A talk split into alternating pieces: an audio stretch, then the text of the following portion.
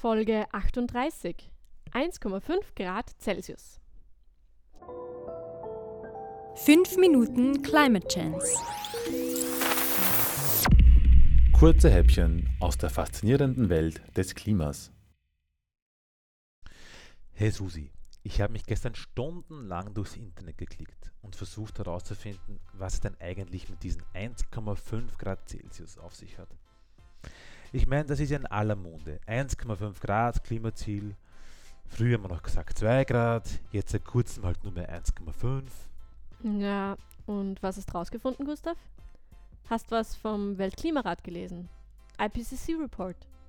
Ja klar, den Special Report über das 1,5 Grad Ziel von 2018.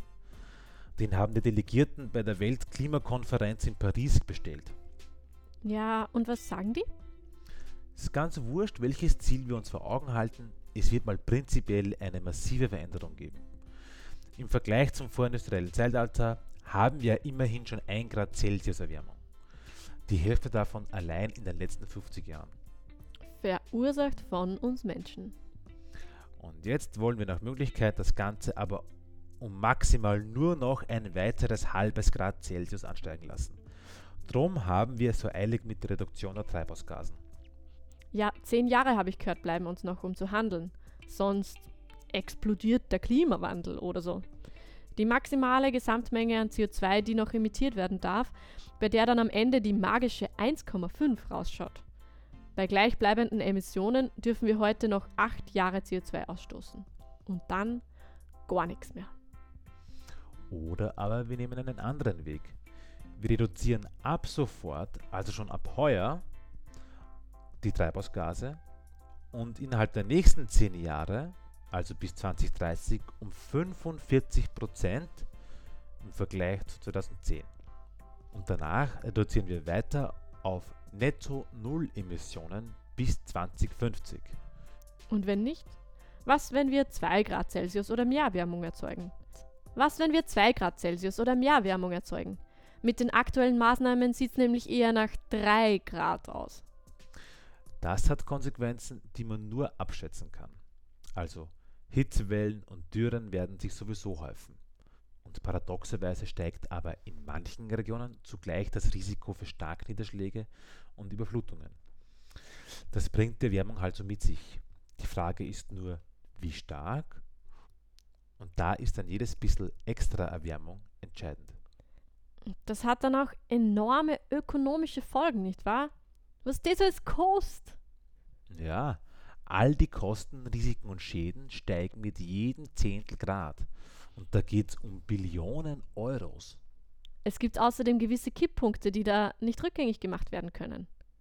Beispielsweise verlieren wir vermutlich sowieso mehr als die Hälfte der Korallenriffe, die artenreichsten Meeresökosysteme überhaupt. Bei 2 Grad Erwärmung oder mehr werden diese vermutlich komplett ausgelöscht werden. Unwiederbringlich. Und ähnliches gilt für das Nordpoleis.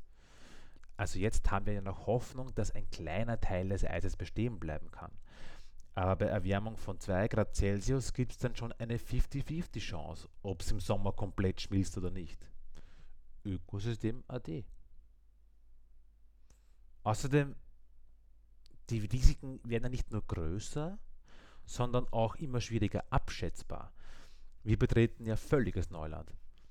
Also wenn die Wärmung zu stark wird, trauen sich nicht mal die besten Klimawandel-ExpertInnen etwas Konkretes auszusagen.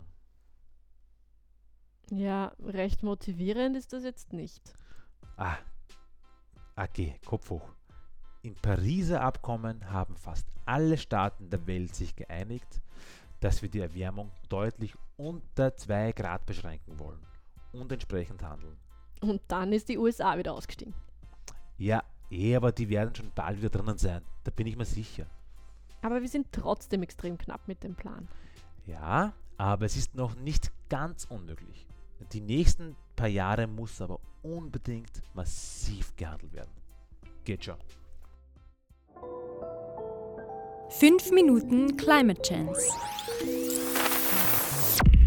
Kurze Häppchen aus der faszinierenden Welt des Klimas. Redaktion Balduin Landl, gesprochen von Franziska Herbst und Balduin Landl.